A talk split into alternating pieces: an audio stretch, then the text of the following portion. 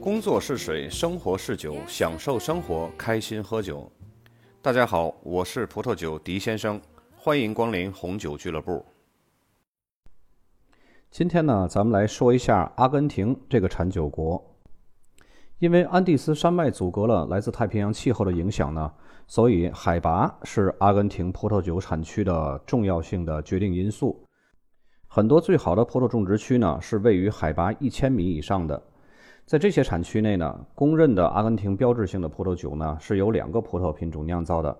黑葡萄品种就是马尔贝科，白葡萄品种呢就是托伦特斯，也就是咱们俗称的特浓情。先来说一下阿根廷的气候吧。阿根廷啊，大部分都是靠近安第斯山脉的，它是靠近安第斯山脉的东侧。这些种植区呢，从北部的萨尔塔一直延伸到巴塔哥尼亚的里奥内格罗和内乌肯省，长度呢超过了一千五百公里。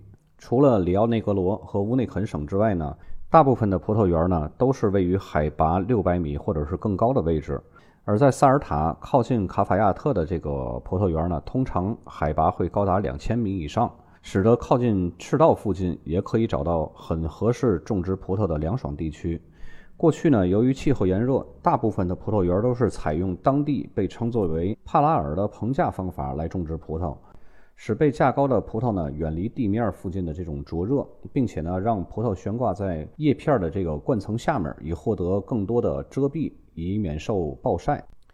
帕拉尔方法呢，现在依旧常用于种植托伦特斯的这种葡萄品种。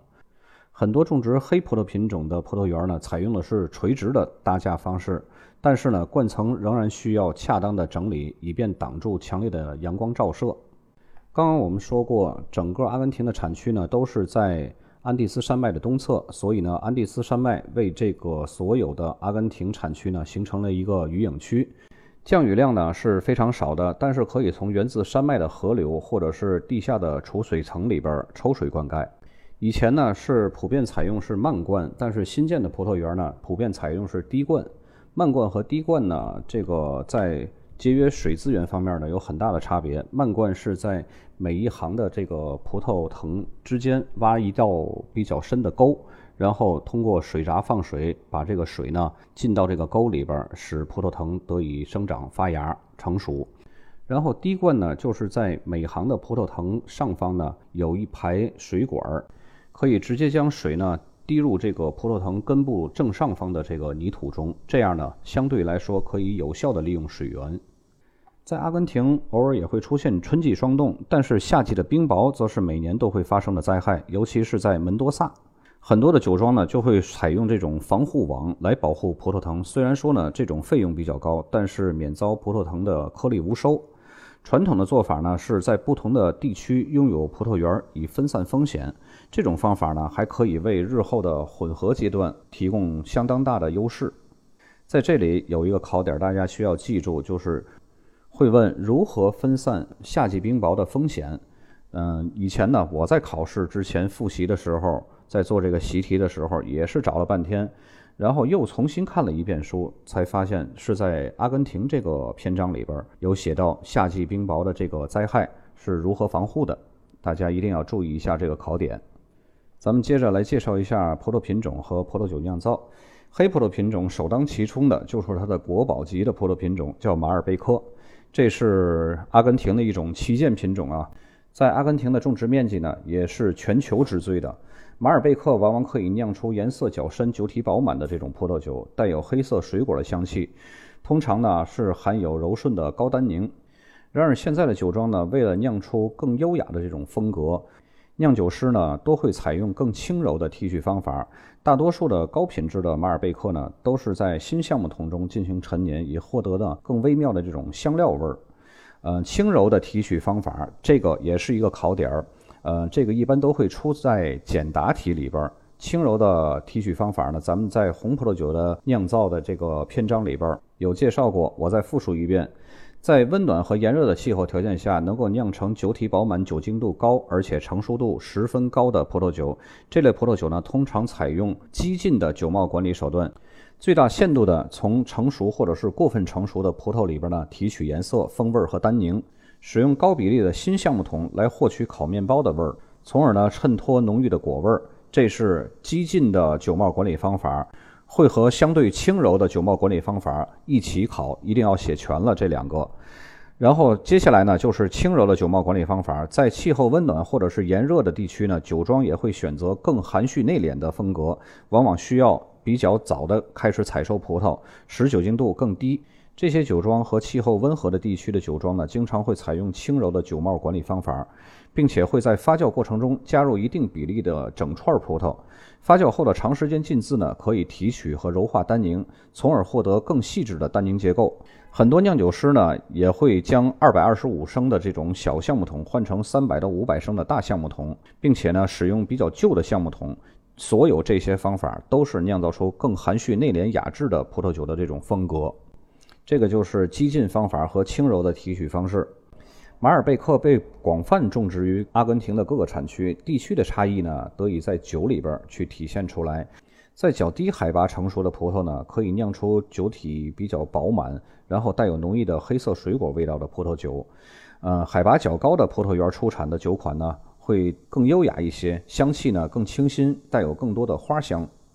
第二大广泛种植的葡萄品种呢，叫博纳达，这是一个晚熟的葡萄品种，颜色会比较深，酸度和单宁都是比较偏高的。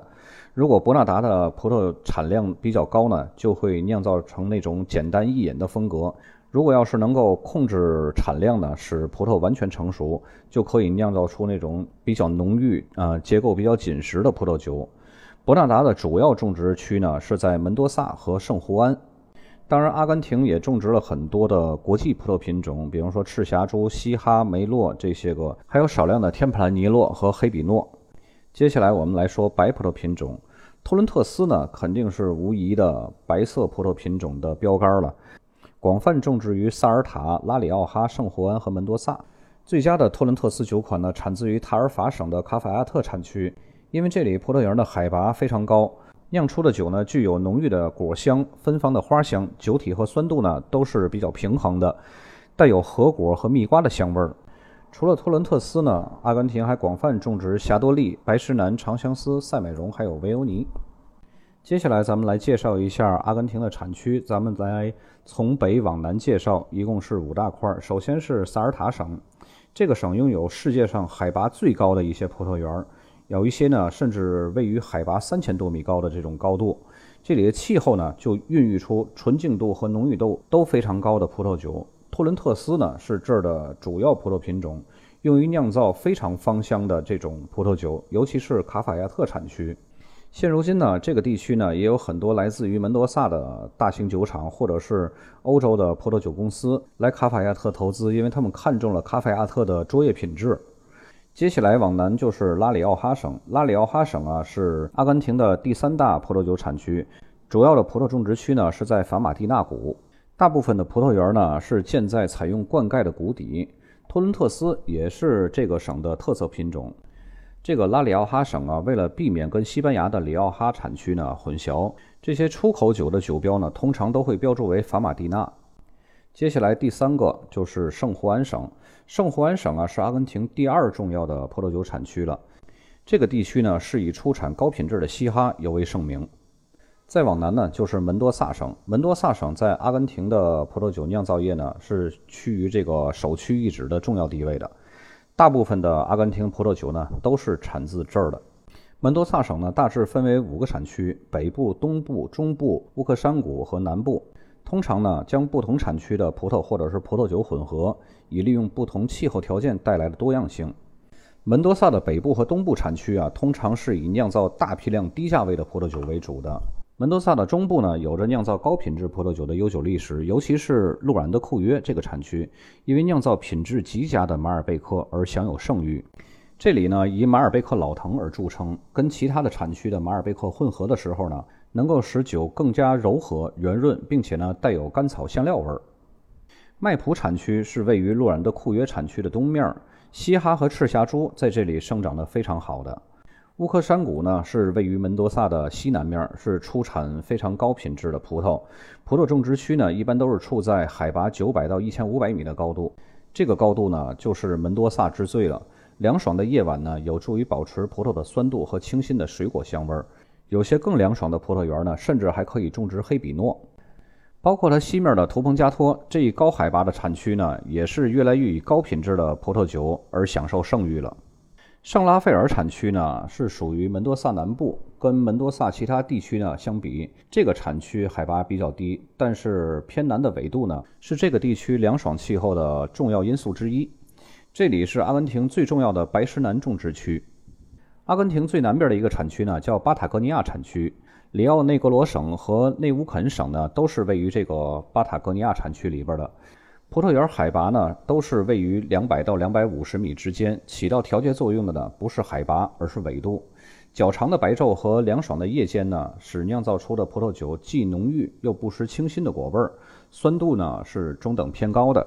尤其这个内乌肯省，它是具有非常大的开发潜质的。阿根廷这节课呢，咱们就到这儿。然后刚刚的那些个知识点，大家一定要记清楚，包括呃阿根廷的所有的产区，大家也要熟悉的记住。今天阿根廷就到这儿，咱们下期再见。Yesterday, my love.